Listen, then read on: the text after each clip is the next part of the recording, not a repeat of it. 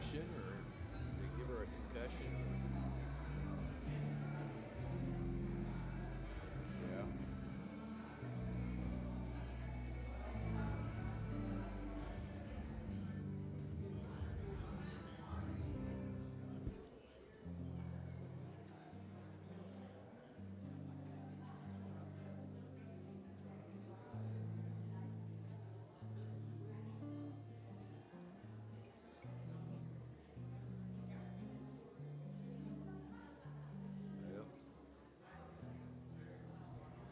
I've, seen those episodes on Gunsmoke where somebody gets hit in the head and takes takes them takes them a whole hour to get back.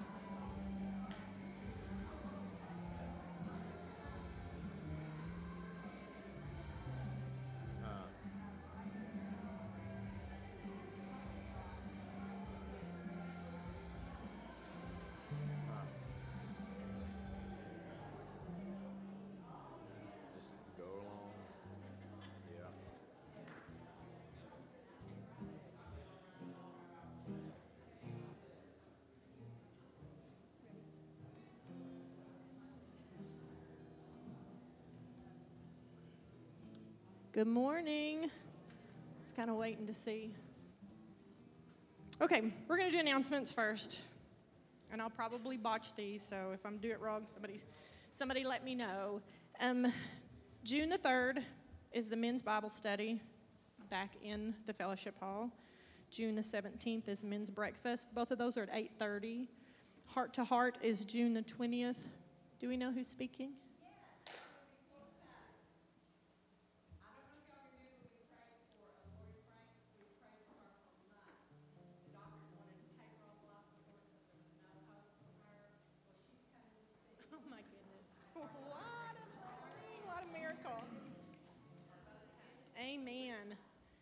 That's June the 20th, 6 o'clock, back in the fellowship hall. Prime timers is June the 24th. I don't know where Faith went. Do we know anything about that? Working on it. So that'll be to come. Tonight we're having a business meeting. There won't be a regular service, but please come. Um, we'll be voting on board members and a secretary. Um, only members can vote, but you're all you you all need to come because we'll also be going over the financials and stuff. Next Sunday, we're going to have a preacher come to try out. Um, there'll be a meal after the morning service, and they're going to do it a little bit different with the questions and answers. If you have a question, if you'll write it down on a piece of paper and give it to the board member, give it to a board member, they will read it over the mic. It just will save a little confusion, and everybody will be able to hear what the question is. And then he will be here that next Sunday night as well, and we will be voting next Sunday night. So please be here for, be here anyway for services, but be here for, for that because we want y'all to know. We want everybody to know what's going on and have a, have a say and an opinion. Um, well, we don't want to hear everybody's opinion, but we want everybody to get an opinion.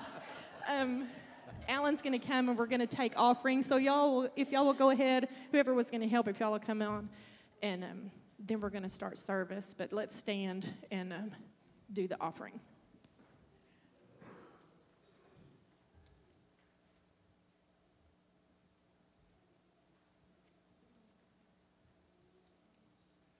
Let's pray. Father God, we thank you, Lord, for this day. Father, I thank you for what you are about to do in this house this morning. Father, as we come before the very throne of grace in boldness and in confidence, we thank you, Father God, that Holy Spirit is allowed and loosed into this house to move, to guide and direct, to touch and to heal and deliver. Father God, we want to see you move. We want to be able to be part of you moving in this service today. And I pray, Father, even now, as we begin with our giving, may it be given from a joyful and a thankful heart, Father God, to you. For you have given us all things. Lord, every good and perfect gift comes from you, Father God, in whom there is no variableness nor shadow of turning. And we thank you, Lord, for your blessings on our life. And Father, we just want to begin our praise and our worship in our giving. And Lord, and as we are led in singing and as we hear the word, Father God, may your will be done in this house and that for your honor and your glory and your praise, we ask it all in Jesus' name. Amen. There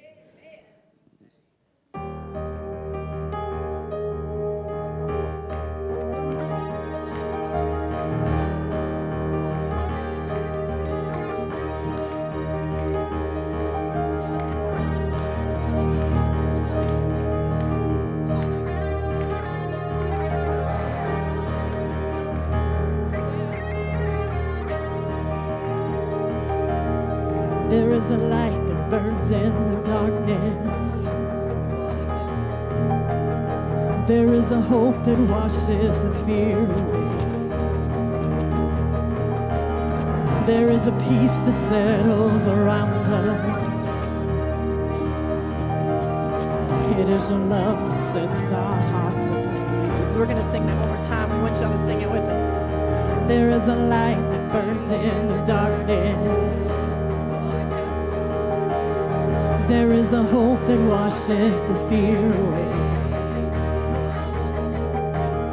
There is a peace that settles around us. It is a love that sets our hearts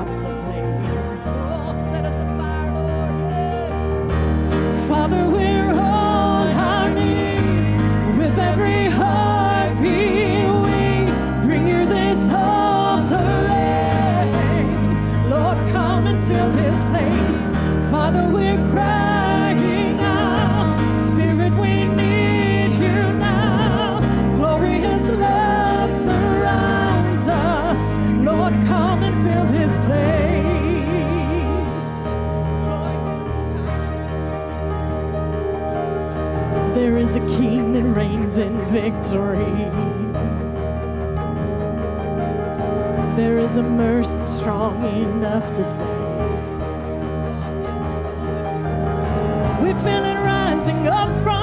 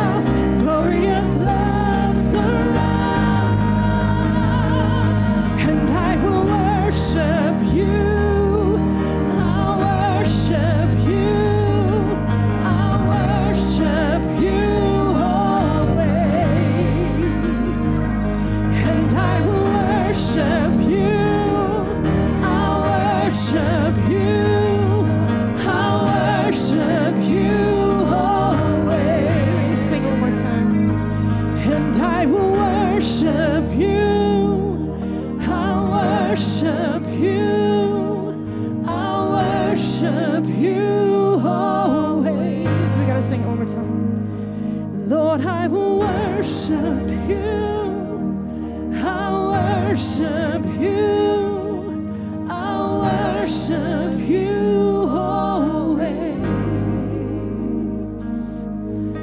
Oh, we worship you, Lord. Father, fill this place. Fill this place, Lord. Oh, we cry out this morning.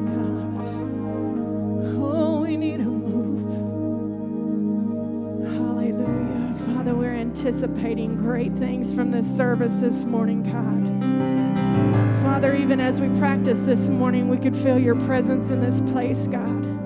I feel in my spirit, God, that you're ready to move, God. You just need willing vessels, God. Father, we are willing this morning. We are willing this morning for you to do whatever you want to do in this service, God. Free reign, Father. Just have your way in this service. Whatever is not of you, God, we don't want it in this building, Lord. We don't want it in our minds. We don't want it in our spirits, Lord. Father, help us to just release everything and just be in the moment with you, Father. Hallelujah. Where the Spirit of the Lord is, there is freedom.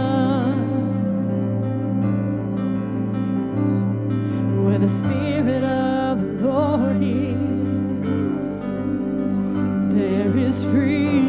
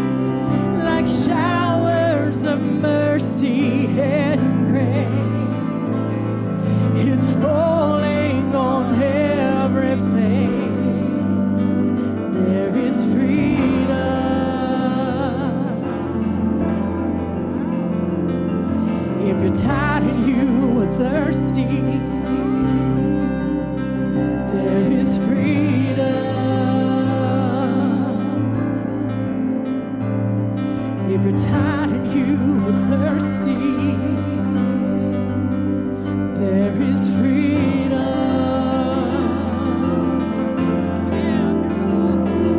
Just give your all to Jesus. There is freedom.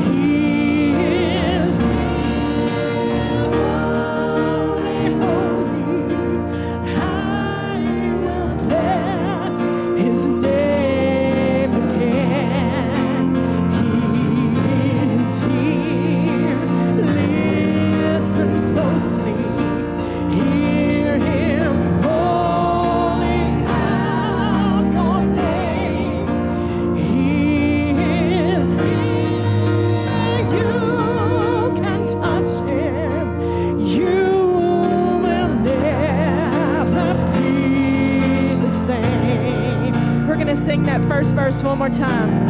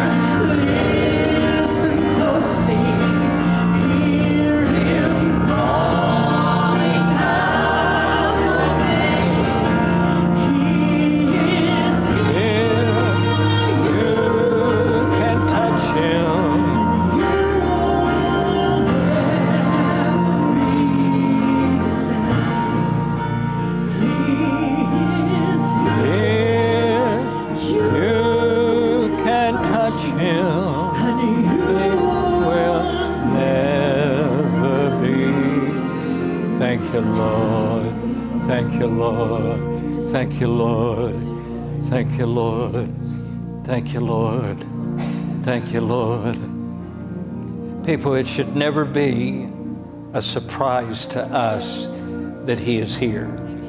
He promised that. He said that when two or more gather together in His name, He said that He would be right here with us. But what He desires from you and from me is for us to acknowledge His presence. And if you would, please let's acknowledge His presence. Lord, we worship you. We declare that you are here. We declare that, Lord, your presence is moving among us. And Lord, we never want to take your presence for granted. We thank you, Lord, that you're here for a reason. That, Lord, you want to meet with us, your children. And Lord, we want to worship, we want to magnify, we want to glorify you. So, Lord, may you be blessed, may you be magnified, and may you be exalted. And Lord, we acknowledge your presence. It is so good to feel your presence. It's so good to know your nearness. It is so good to know that everything in this meeting is being brought into submission to Jesus Christ. That, Lord, with your presence, you're taking your authority. And Lord, we declare you as Lord, Lord God Almighty. And Lord, move in this meeting, do all that you want to do, Father.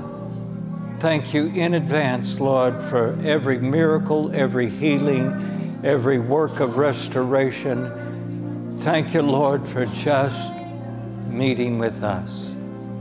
Bless your name, Lord. Bless your name. Bless your name. God is so good to us. Can you say amen? I want to give an opportunity for prayer this morning, and I would like for you to be able to overcome any obstacle that would attempt to keep you from coming into a prayer line. Uh, I, I, I have dealt with obstacles in prayer, and I'd say every Christian here has. And I'm going to tell you one of the lies that the enemy uses over and over and over again as an obstacle to prayer is one is who do I think I am to ask God to do this for me? Another obstacle in prayer is well my need is not that great. It's not as bad as somebody else and somebody else has got cancer and their need is far more important than mine. What that becomes is obstacles to you seeking God in prayer. What I'm going to tell you is this God cares for you. And it doesn't matter what your need, how big, how huge it may seem, or how small it and insignificant it may seem. God wants very much to be involved in your life. And I'd take you to a story in the Bible, and, and it, to me, I, I look at this miracle in the Bible, and what it was was that they needed to pay their tax.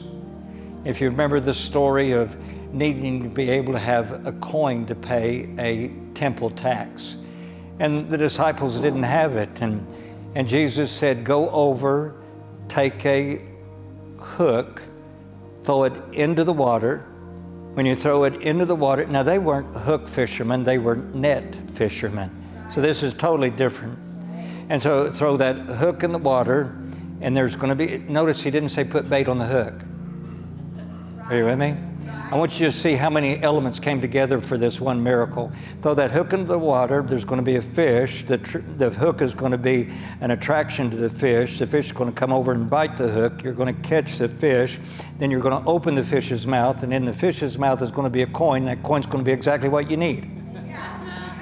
Now, when you see that, all of those elements come together, that was a whole lot that had to happen. You know, there had to be a hook, there had to be an attraction to the hook, there had to be a fish, there had to be a fish take the hook, there had to be a fish that sometime, somewhere, put a coin in his mouth. You know, and somewhere on the bottom there was somebody that lost that coin, and now they lost that coin, and there it was, and now the fish came and got it. Now the fish, are you with me? And so when you think about that one miracle, man, look at all those different elements that had to come together to be able to provide for what? A coin. Yeah.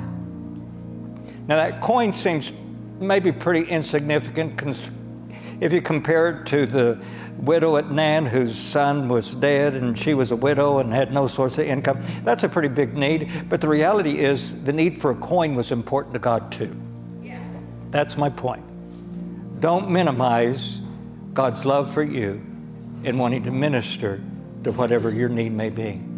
If you're here this morning, you've got a need you want to give to Jesus, would you come stand across the front of the church? I want to anoint you with oil, and we're going to pray that God will provide the fish, the coin, the hook, put everything together according to His will. God bless you as you come.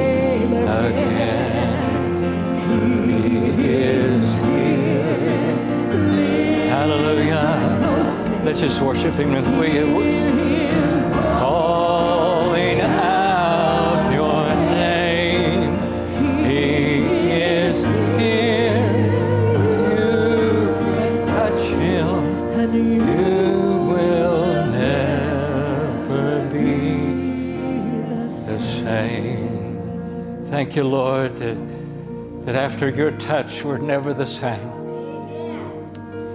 Thank you, Lord, that in you our lives are changed. Thank you, Lord, that in you we receive life, we receive purpose, we receive meaning. We know who we are, we know where we're going, we know who we belong to. We bless your name. Thank you, Lord, for your presence. Glory to your name. God is good. Can you say amen? All the time. God bless your heart. You can be seated. Thank you, Lord. Thank you, Julie and the worship team, the musicians. Would you be a blessing to them, please? God bless your heart. It's good to be in a church that's sensitive to the moving of the Holy Spirit. Amen. And I get to tell you that no one has a program. You don't have a program, and I can tell you that no one on the platform has a program. and Nobody wrote up one. The, the, the plan is to follow the leading of the Holy Spirit. That's the program. And, and God bless you. Uh, let me echo what Julie said earlier. There'll be a business meeting t- this evening. Uh, just to give you a little bit of a back kind of work towards that is um, there are two deacons tonight and the secretary of treasurer going to be elected we have requested from the oklahoma district council assemblies of god an emergency business meeting for the church because normally you cannot have a business meeting without a pastor but I, I represented the church, made contact with the Oklahoma district, and I will be personally chairing the meeting tonight. So if there's any questions about that, note the Oklahoma district has given me the, the go ahead to have this meeting tonight. And so I will chair the meeting tonight. There will be an election of two deacons and a secretary and treasurer tonight. And there'll be a little brief report from the, the deacon board concerning your, your pastoral election that's coming up. Thank God you got a candidate. And everybody said, Amen. And in fact, if you would please, I'd like for you to agree with me right now in prayer for him. Let's pray for, they'll be uh, coming to be with you next week. And let's pray for God's will to be done and include in that prayer God's anointing for the message. Father, we pray for the pastor candidate coming next week. We pray your protective hedge as they travel. We pray that your blessing would be upon every part from beginning to end. And Father, our desire for this church is your perfect will. Our desire is for the right pastor to take this church forward in revival. Thank you for the stirring of your Holy Spirit, the revival that's already here. And may there be a leader that's able to take this church forward into a mighty move of God that, that you desire to do through Lone Grove. So, Lord, bless this candidate, your perfect will, your plan. And Father, may there be an anointing now upon your word. May your word come alive to every one of our hearts. And may the outcome of your spoken word this morning be your perfect plan. In Jesus' name, amen. Amen. God is good. Yesterday, I, I, had a tremendous honor to be able to speak at a um, armed forces uh, appreciation day. We had, well, probably about 250, 300 people there. It was just a very beautiful time. And it was at Discovery Church Yukon. And uh, it's good to be able to recognize our armed forces. Uh, in fact, uh, I will not be able to be with you next week, being Memorial Day weekend, and it, will be a great time. But I would like to do something this morning. Would all of our veterans stand? If you are a veteran or if you're currently in military, would you stand? Because I, I would like to be able to take a moment and recognize you, all of our veterans and all of our current military. God bless your heart. Thank you very much. We appreciate y'all. Appreciate you very much. We, we sing about freedom, we sing about liberty, but we as Americans would not enjoy the liberty and the freedom we do if it wasn't for the sacrifice of these people. Can you say amen? And I, I thank God very much for them. Please find your Bible. When you find your Bible, we'll go to Luke chapter 17 eventually. Uh, that's where we'll kind of wind up. And always bring your Bible to church, either in a written form or on your iPhone if you have your, or excuse me, I'm not going to promote iPhone, but uh, whatever type of phone you got. Uh, if you would, uh, you can, that's fine too. That, that doesn't hack me off. Just don't go to Facebook, it'll blow up if you do that. And don't go to Snapchat, it'll blow up. When, if, if you start searching uh, eBay, you know, God will blow up your phone. Uh, uh, we, we pray for that all the time. God is good. Notice with me, it is time to be stirred. I'm going to tell you, church, it's time for Lone Grove Assembly of God Church to be stirred. You're about to get a new pastor. What, what kind of church does the pastor want to come into? He wants to come into a church that's going to be willing to respond to this message. This is a critical message for this church at this time. It is time, it is time for you to be stirred. If you will, Jesus did something prior to his death, prior to his resurrection, prior to his ascension to the Father. He did it in Matthew chapter 16 and 21. He told exactly what was about to happen. I'm going to tell you, when Jesus went to the cross of Calvary, it was not a surprise to him. He knew exactly what was going to happen. Notice with me Matthew 16 and 21. Jesus described saying that he would suffer at the hands of the chiefs, if you will, the chief priests and scribes. He would be killed. And he said also that on the third day, he would arise again. Do you see that? Please. That's Matthew 16 21. He said exactly what was going to happen. I'm going to go in Jerusalem. I'm going to be arrested. I'm going to be abused by them. I am ultimately going to be killed. But hang on, that's not the end of it. On the third day, I'm going to rise again. And Jesus did. I can tell you also that in John chapter 14 and 3, Jesus said something else that he was going to do. He said, I'm going to go away and prepare a place for you. It's been a little over 2,000 years now. Must be a pretty wonderful place. Somebody say amen. I'm going to go away and prepare a place for you. I'm going to go away and prepare a place. He said, I'm going to come again. When I come again, I'm going to receive you into myself, and I'm going to take you where I am, that where I am, there you may be also. Anybody say amen? That was a tremendous promise. But what I tell you is, is this today, that return of Jesus Christ is a promise that is not yet fulfilled. Why can I say that? We're still here.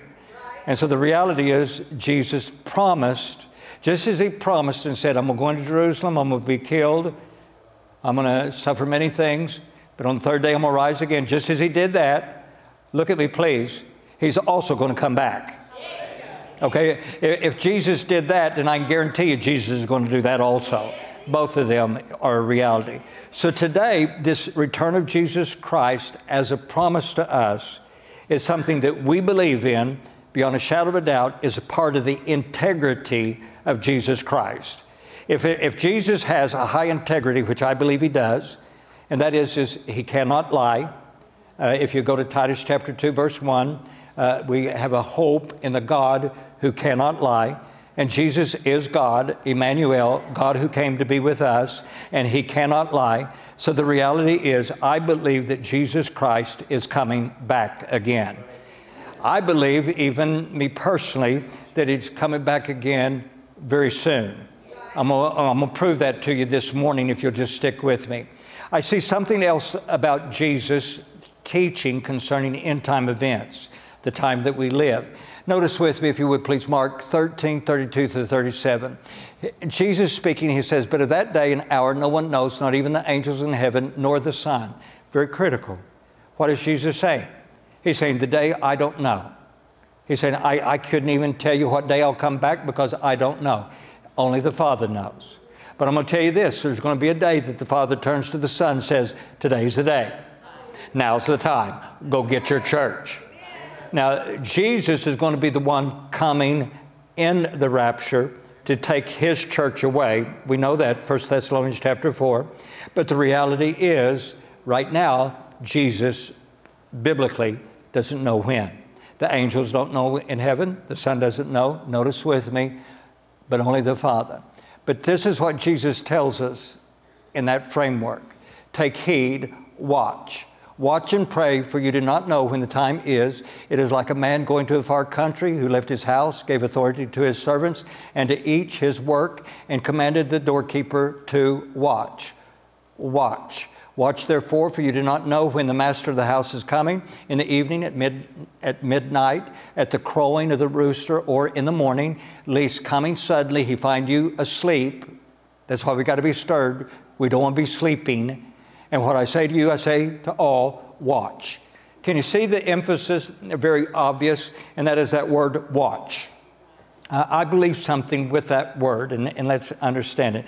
I believe that the church watches for Christ's return, that with this watching, that there will be a stirring that the believers will recognize it's very near. I believe that the reason we watch is to be stirred. Can you say amen? You know, why watch if you're not going to see something? And so I believe that with the watching, there's going to be things that the Lord reveals to us why? Because we're watching. Why watch if you're not going to see something? Are you with me? And so the Lord's telling us to watch, and you're going to see something. And as a result of you watching and seeing something, there's going to be a stirring in your heart. Why? Because we know the end is near. We know it's getting very, very close, okay? Please understand that with me. Now, with all these signs around us pointing to the fact that the rapture is at hand, it's time for us to wake up. Okay, all of us. It's time for us as a church to come alive. This is the time for us to quit playing church. This is time for us to get really serious about being the church of Jesus Christ. If you will, please now go to Luke chapter 17. Jesus is teaching now about this era, this time that we're living just prior to his return. Luke chapter 17, if you would, please pick it up in verse 24. It says, For as the lightning that flashes out of one part unto heaven shines to the other part under heaven, so also the Son of Man will be in his day. In other words, just as that lightning flashes so fast, so will the return of Jesus Christ. Uh, it's going to be just as that lightning flashes from one side. And that, boy, that's going to be a glorious day. Anybody say amen? And that rapture is going to be a tremendous event. Gravity is going to lose its hold, and we're going to fly, and we're going to go meet Jesus in the air. Verse 25 but first, he, the Son of Man, speaking of himself, Jesus, but first, he must suffer many things and be rejected by this generation. That was fulfilled. Jesus died on the cross. Verse 26. And as it was in the days of Noah, here's the comparison to the light, the return of Christ, the sky splitting. And as it was in the days of Noah, so it will be also in the days of the Son of Man. They ate, think of Noah's time, they drank, they married wives, they were given in marriage until the day that Noah entered the ark and the flood came and destroyed them all.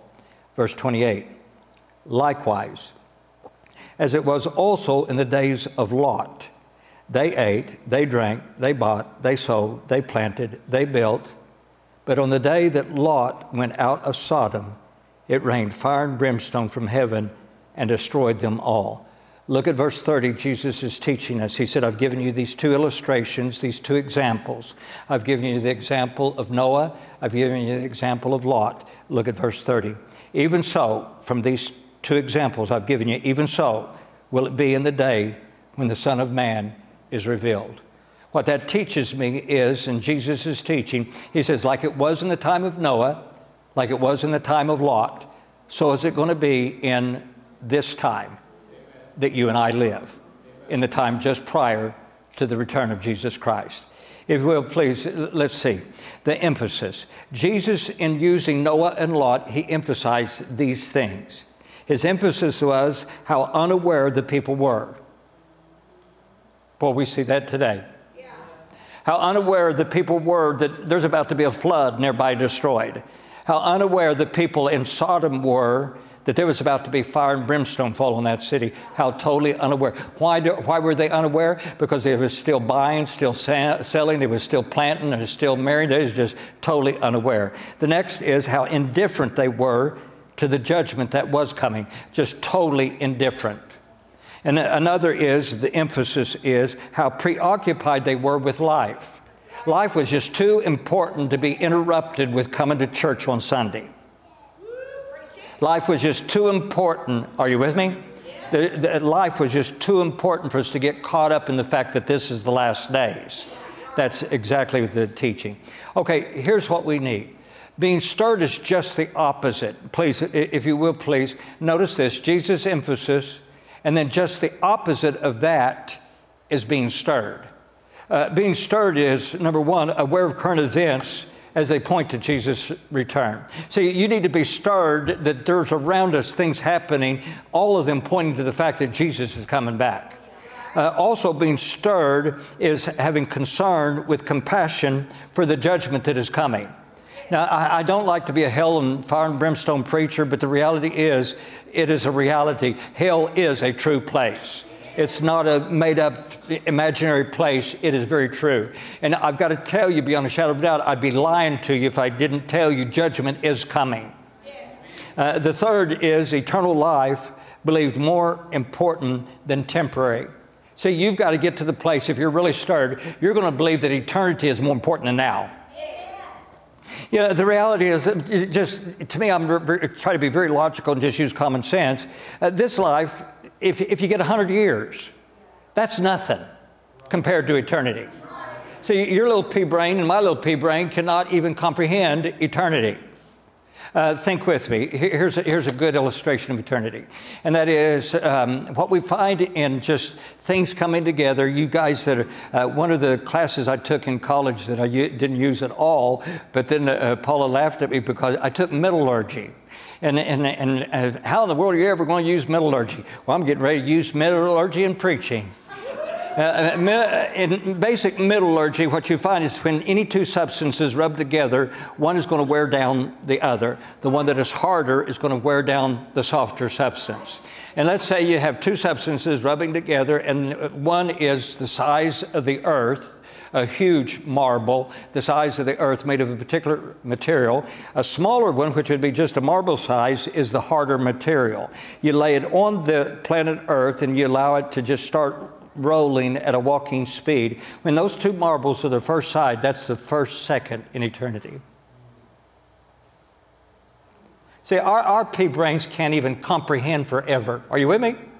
Yeah. I try to get you to think of it and you go, you know, that, that, it is just impossible. Everything in our life doesn't last. Your body's not going to last as, as, much as hip and groovy and tough and as you think you are. You ain't going to last. Trust me. When I was 20 years old, I thought it was going to last forever, but trust me, it doesn't last. Uh, your car's not going to last. I got a little sports car out in the parking lot, and I love cars, but the reality is uh, they ain't going to last.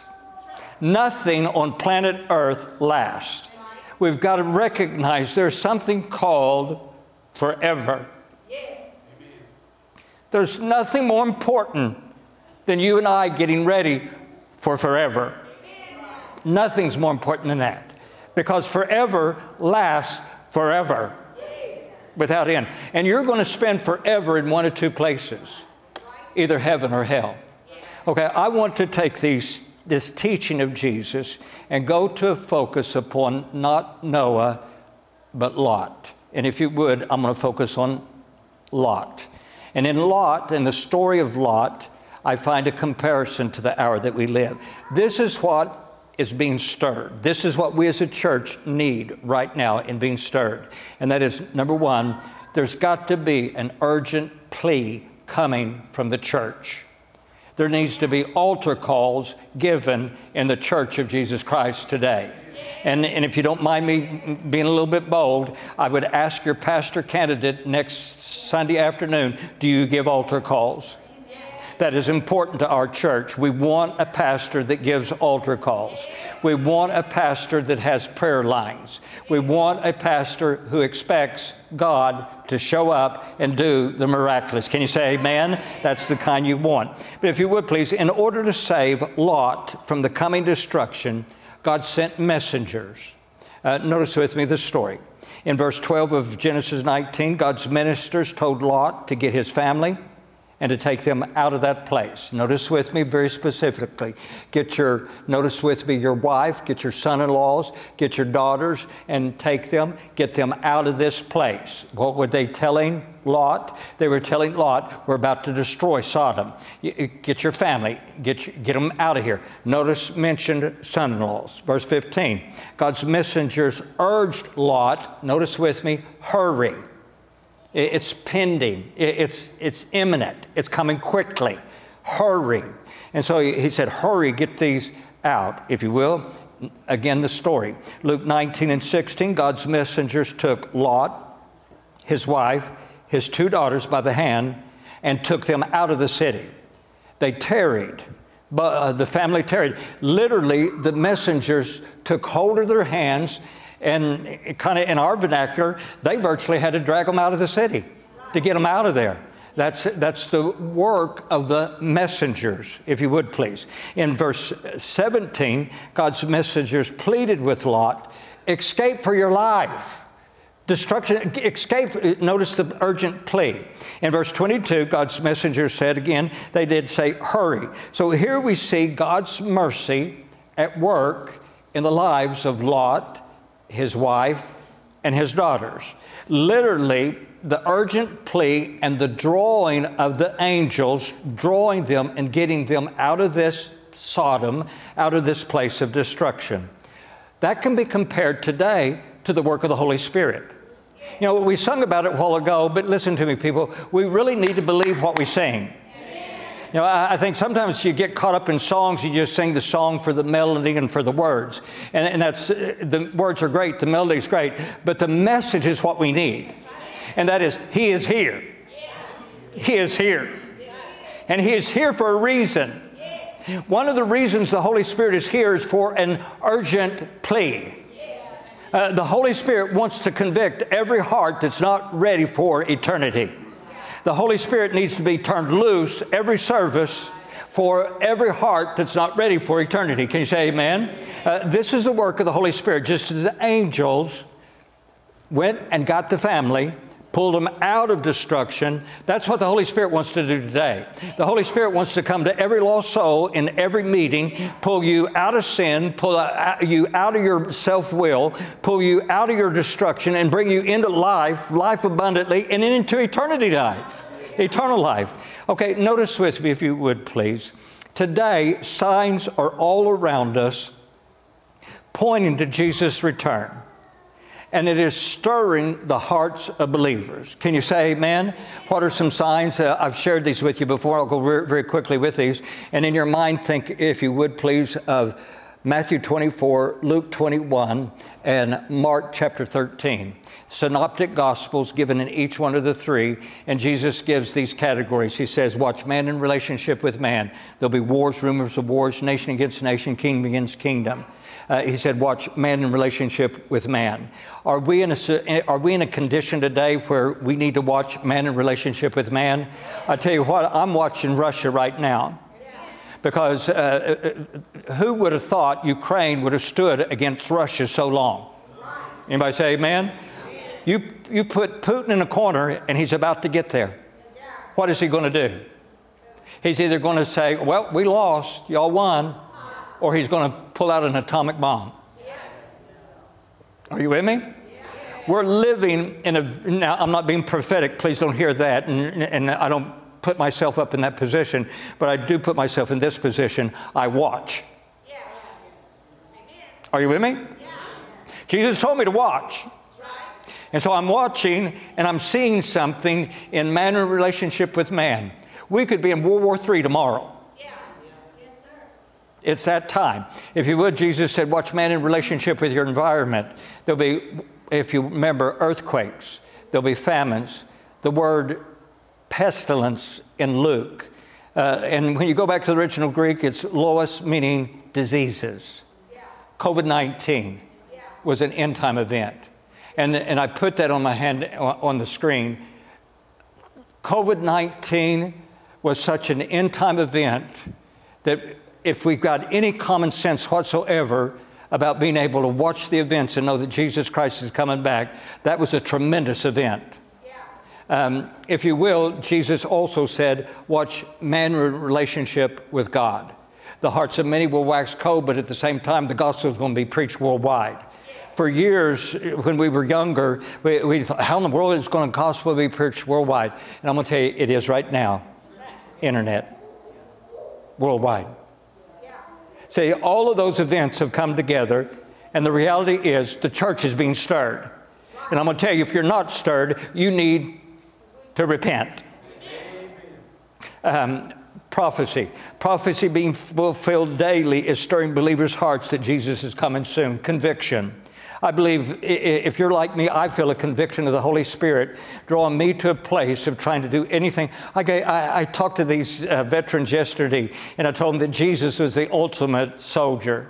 He came on a rescue mission. He came to seek and save that which is lost. He came to give his life a ransom from anybody say, Amen. Jesus was the ultimate soldier. We, we need to go everywhere we can, every opportunity we're given, and tell people about Jesus Christ. It's a time for us to be stirred. And for we, the church, we've got the message. We just need to get it out there. It's a time of conviction. If you will, COVID 19, go back to that a moment. COVID 19 proved to us how vulnerable our world is. Can you say amen? Our world literally shut down. I'm, I'm, I'm ashamed to say it, and, we learned from it, but we, sh- we had to close the church in Chickasha. And I'd say your church was too. Uh, the Oklahoma district made contact with us and said, if you keep your church open, you're on your own. Literally. Uh, they said, it's your insurance. If anybody gets sick at your church and dies and then sues your church, you're on your own. That's what the district told us. And the reality is, is, and then deacons had a board meeting and said, we need to shut our church down. I didn't want to shut the church down. But the reality is we had to. And, and again, COVID 19 showed us how vulnerable our world was. And I tell you honestly, and please let's just be very transparent. If we were to take a vote, how many wanted the church shut down? I'd say the majority would rule that we'd shut down the church. And the reason why is we were so full of fear. Fear was everywhere with COVID 19. Who would have thought movie theaters could be shut down? Who, who would have thought Hollywood, Hollywood would shut down? Who would have thought pro sports would shut down? Are you with me? COVID 19 revealed to us how much we don't know. See, uh, we put so much confidence in our medicine and in, in, technology and in science. And the reality is, over and over, I, I heard this one phrase well, for an abundance of caution. For abundance of caution. In other words, that was a fancy th- way of saying, we really don't know what we're doing. Yeah, that's right. That's right. Are you with me? and that was where we were. COVID 19 was an end time event that I believe that every preacher needs to preach from behind the pulpit. We need to wake up, church. Jesus Christ is coming back. Now, today, there are many prophecies fulfilled telling us about the return of Christ. If you will, let me show you some that maybe we don't talk as much about. One is Zionism. Uh, I love Israel. I'm going in November, and if any of you all would like to go, I think there's a couple of openings, and uh, would would love to have you. In fact, there's Assembly of God pastors from Oklahoma right now in Israel currently. But Zionism, literally, when you hear the word Zionism, is a return of Israel, the people, to Israel, the land. That was a prophetic word from Isaiah Fear not, for I am with you. I will bring your descendants from the east, gather them from the west. I will say to the north, Give them up, to the south, do not keep them back. Bring my sons from afar, my daughters from the ends of the earth. In other words, the prophetic word was that Israel would be restored. In 1948, Israel became a nation. If you remember with me, since that time of establishing Israel as a nation, this is what happened. Now in Israel, 81%, 81.5% of Israel is Jewish if you will, today Israel has, and this is a little bit older statistics, but six million plus, and the only nation that is close to Israel in the population of Jews is America. Do you see that? And, and, understand, uh, this is what happened in Israel's population. And this is the, the lower one, the red one, is non Jew. The one that escalates is Jew in the population of Israel. Israel has exploded with the Jewish population. We can tell you statistically, beyond a question, Israel has gone back to the land. The next prophecy is Jesus is the fact that the Jews are excited about rebuilding the temple. Uh, if you go to Israel, there's a place called Temple Mount Institute. And uh, Paul and I went there, and, and I've been a couple of times. Uh, and the reality, uh, I can show you some pictures of it. But in, notice with me, this, this is why I say the building of a temple is a prophetic word. And it's because this is speaking of, if you will, 2 Thessalonians chapter 2, 3, and 4. If you're a Bible student, I challenge you to read 1 Thessalonians, the 1 Thessalonian letter, because in every chapter of 1 Thessalonians, there's a reference to the return of Christ. And most of them are near the end of every chapter. So that's a good homework assignment. Read 1 Thessalonians, look for every reference to the return of Christ. And it's near the end of each of the chapters of 1 Thessalonians. As a result of that, Paul had to write Second Thessalonians. And that was to clear up a misunderstanding because people thought that the return of Christ had already come. And preterists, uh, we even deal with them today. And the, the preterists believe that the return of Christ has already happened. And so Paul wrote Second Thessalonians. And he says this Let no one deceive you by any means, for the day will not come unless the fallen away comes first and the man of sin is revealed, which we believe is Antichrist.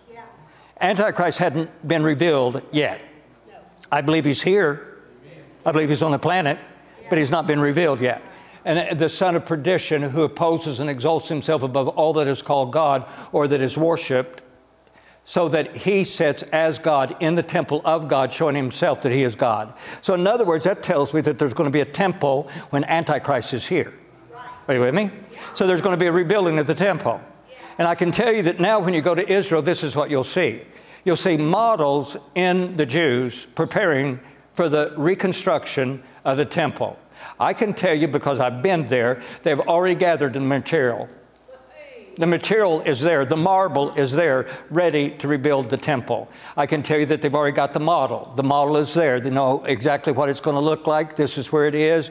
This is going to be the women's court, the outer court, the holiest holies, the sanctuary. They've already got the model. It's right there at the Temple Institute. They've already begun to gather all. Here's the mural, uh, the candelabra or uh, sconce. Uh, yeah, menorah. Uh, they've already built it. It's already on display there at Temple Mount Institute. And this is a rendering of someone. Uh, if I had a pointer, to the right there is Temple Mount today, and they overlaid the construction of the temple, what it will look like with the temple being constructed on Temple Mount. That's exciting. Now, the reality is the Jew is going to start rebuilding the temple the moment they get the land. Are you with me? Because if there was one thing that keeps them right now from building, is this little piece of land called Temple Mount, where Dome of the Rock is. Okay, if you would please, today understand we're living in this time just prior to the return of Jesus. Another beautiful prophecy that you see fulfilled in Scripture right now, if you go to Israel, is that the desert will bloom. It was a prophetic word from Isaiah 35 and 1. It says, The wilderness and the wasteland shall be glad for them, and the desert shall rejoice and blossom as the rose. When you go to, this is Israel today. And you go to one of the things, if you ever travel to Israel, it was very shocking to me. Every, every 18 year old has a machine gun boys and girls. Because all the kids go into the IDF, the Israeli Defense Force. Every every 18 year old, you don't. It's not like an option. You turn 18, you go into the IDF. And everywhere, all across Israel, you'll see these teenagers, and every one of them have a machine gun. And that's this. Uh, their, their, machine gun, they carry their machine gun like you'd carry your wallet. It just becomes a part of them. They go everywhere with it. But notice, if you will, please, uh, the one thing about the soil of Israel, you put a little bit of water with it, and anything will grow. When you visit Israel today and you go to the uh, hotel uh, buffet, uh, they have everything that you can imagine there. I mean, grapefruit, and, and I'm a fruit guy, and, you know, watermelon, and they, they have honeydew, and, and of course, I don't like leeks, but they have leeks, and, and I don't even know what kale is, but they have kale, and, and then they have, I'm not a tomato guy, but they got tomatoes there, and they have it for breakfast. And the thing that they're very proud of is every bit of it was grown in Israel.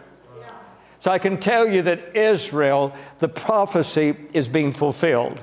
Today, the land is blooming.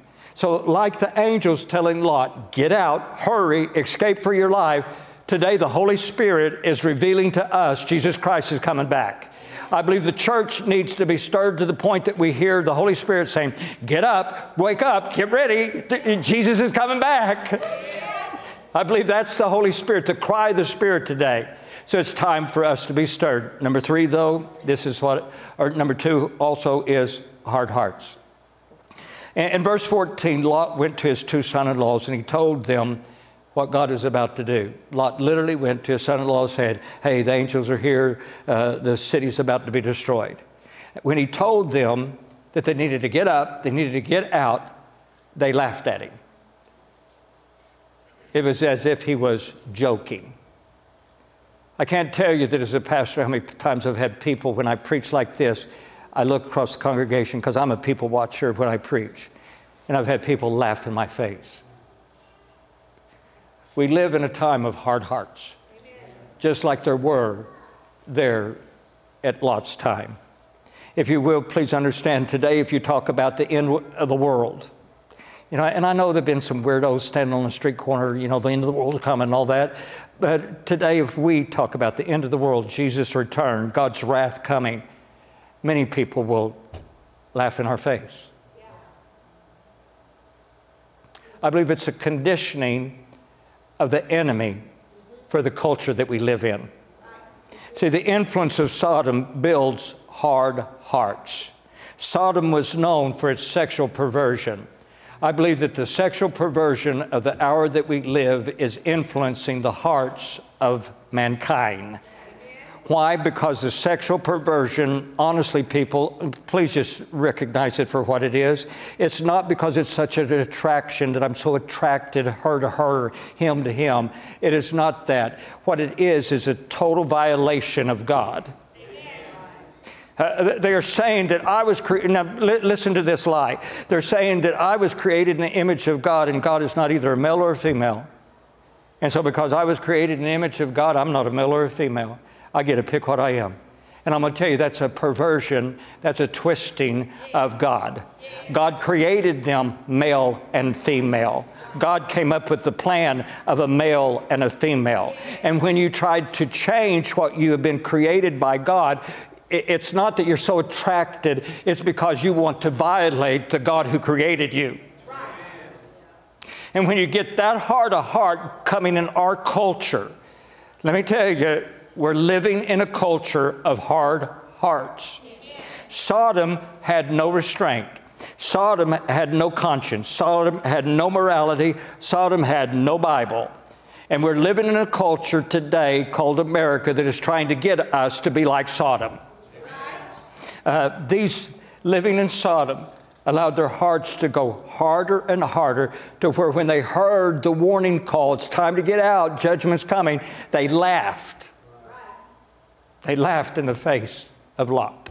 So today we find ourselves living in Sodom.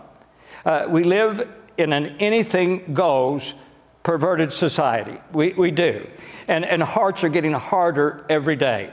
But God, but God. I'm going to tell you the truth of God is no joke.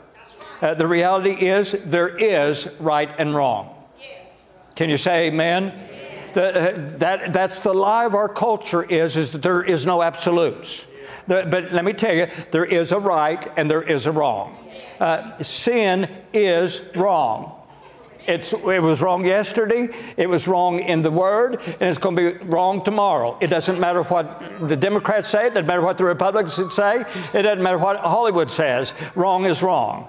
We've got to understand God's judgment is coming. If God does not judge America, He's going to have to rebuild Sodom and apologize. If God doesn't judge America, he's going to have to resurrect everyone who died in the flood and, and apologize to them. Are you with me? And the reality is, God is God. If He did that then, He's going to judge in the future. We've got to understand this. Now, it's not popular preaching, it's not preaching that makes you want to pat the preacher on the back, but it's the truth. And we're living in an hour that we, the church, must be willing to be stirred.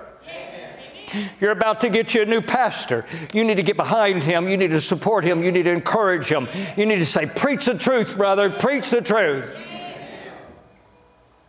The reason why I say that is, as a pastor, you get so discouraged when you look out there and people yawn in your face. Don't yawn in his face. Encourage him. Say, Go get him, buddy. If you will, the third is the severe punishment.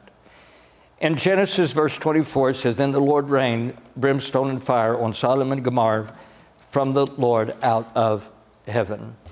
And if you would please, so he overthrew those cities, all the plain, all the inhabitants of the cities, and he also what grew on the ground, destroyed it all.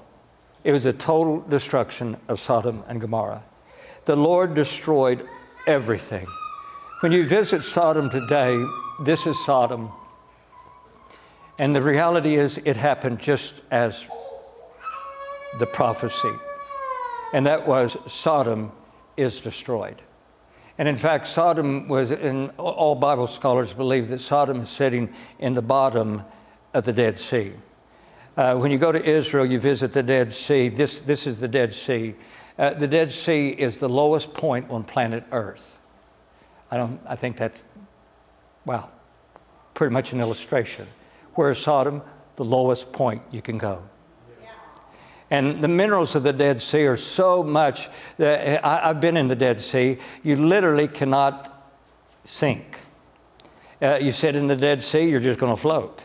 And, and if you sit up like this, you're like you're in a chair. You lay down like this, you're like you're in a, uh, a recliner. And, and, and the Dead Sea has such minerals. If you got any cut on you, you are going to feel it. It's going to sting and because it's got a healing property. And if you got hemorrhoids, you're going to walk on water. You know, uh, I mean, it, it's, it's amazing. Yeah. Thank y'all for letting me break the ice there a little bit. we're, we're, this kind of heavy talking about, you know, punishment, so we had to put something in there to get you to laugh. But that's the Dead Sea. And I can tell you today, y'all were ready to laugh, weren't you? This is just real heavy. And man, just threw that out there. Man, thank you for that. Let me laugh. the Dead Sea represents what the name indicates everything is dead. If you will, today this stands. Is that Lot's wife? Uh, I don't know you know, they, they refer to it as, uh, because that's, at the, that's the Dead Sea. When you look across, if you can barely see that ridge on the other side, that's Jor- Jordan, the country of Jordan. And this is the Dead Sea. And the Dead Sea on Israel's side, uh, there's this that is standing there, and they say, that's Lot's wife. The next verse that I didn't read was verse 32 and, and it's three words. Uh, what's the shortest scripture in the Bible? Two words. Okay, this is the next one. Three words. It says, remember Lot's wife. And so you look at this, it's there. And what is the message? Remember Lot's wife. What do we remember about Lot's wife? She looked back. That back was more important than what was ahead. And I, I believe people, we've got to understand, we need to remember. You need to remember Lot's wife. Remember what happened to her. We're living, because Jesus said the last days that you live in, that we live in, can be compared to the time of Lot. And we can be compared also to what Lot's wife did. I don't want to be a part of a church that we keep looking back. It's time for us to look forward. It's time for you as a church, please listen to me, to quit looking back uh, don't blame anybody for what happened yesterday. Uh, whatever happened, sorry, go on. Are you with me? If you didn't like your previous pastor, sorry on his behalf, I'm sorry. Now suck it up and go on. Forget about it, okay? You can't change what happened yesterday, right? But you can change what's going to happen tomorrow. Quit looking back. Look forward. I believe there's a revival coming for Lone Grove Assembly of God Church. I tell you, I don't just say that. Paula can tell you, I go to some churches and I go, woo, let's get out of here. But uh, I, I can tell you, I come to this church and I love you people. I believe revival's on its way. I believe God's going to fix, God is going to fix this church. Now, you've been broken. Face it. You were a mess when I came. and I, I told Paul, I go, man, this is a mess. But thank God, you've been rallying together. God has been speaking to your hearts. The good thing is you've been listening and you've been doing what God's been telling you to do. You've been coming back. We've seen people saved. We've seen families and marriages restored. We've seen healings. God has been moving in this place. But let me tell you, He's only begun to do what He wants to do. Remember Lot's wife. Quit looking back. Look forward to the next move of God. I believe God is going to build, fill this church up. And I believe that God's going to do, make this church stronger, more effective than you've ever been. I believe that is in God's future for you. Anybody say amen? amen? This is a time, would you stand with me, please? This is a time for stirring. It's time for the church to be stirred. Can you say amen? Okay, I didn't say that just to, for me, I said that for you. This is time for the church to be stirred. Can you say amen? Amen. amen. It's time, it's time, it's time. Thank God for what He's about to do. Amen. Jesus Christ is coming back. Wow, he could come back this afternoon and he wouldn't have to apologize to anybody. He wouldn't, because we are without excuse.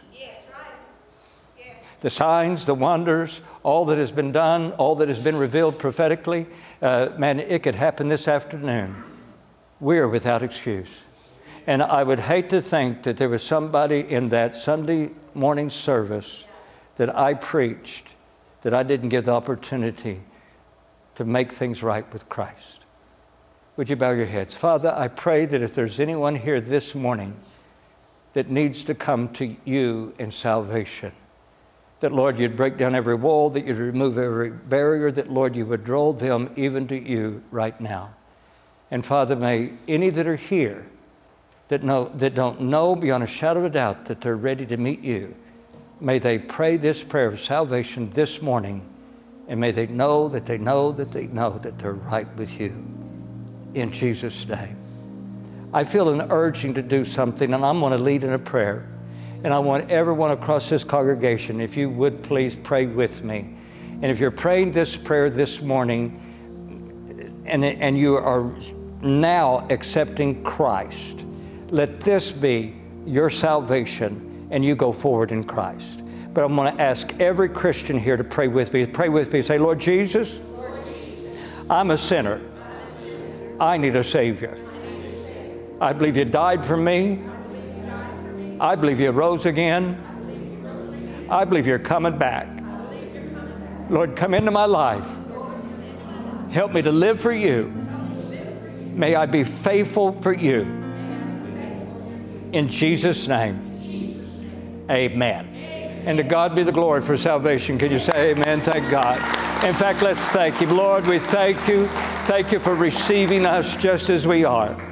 And I pray that now, Father, as we come into this prayer time around the altars, that there would be a stirring in this church that, Lord, we would be stirred to pray for the next pastor, that, Lord, we'd be stirred to pray for the next altar call, that, Lord, we'd be stirred to pray for the next salvation, that we'd be stirred to pray for the next healing, that, Lord, we'd be stirred to pray for the next baptism with the Holy Spirit, evidenced by speaking with other tongues, that, Lord, we'd be stirred to pray for the next family restored, that, Lord, we'd be stirred to pray for what you're about to do.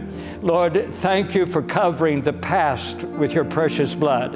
And Lord, we're going to leave the past where it is, and Lord, we're going to see this church go forward in you. We pray your blessing, Father, in Jesus' name. Church family, if you would please, would you come around these altars? Let's seek God for a while and just let it be your private time. You pray as long as you like, dismiss yourself. Let's seek the Lord together for His stirring.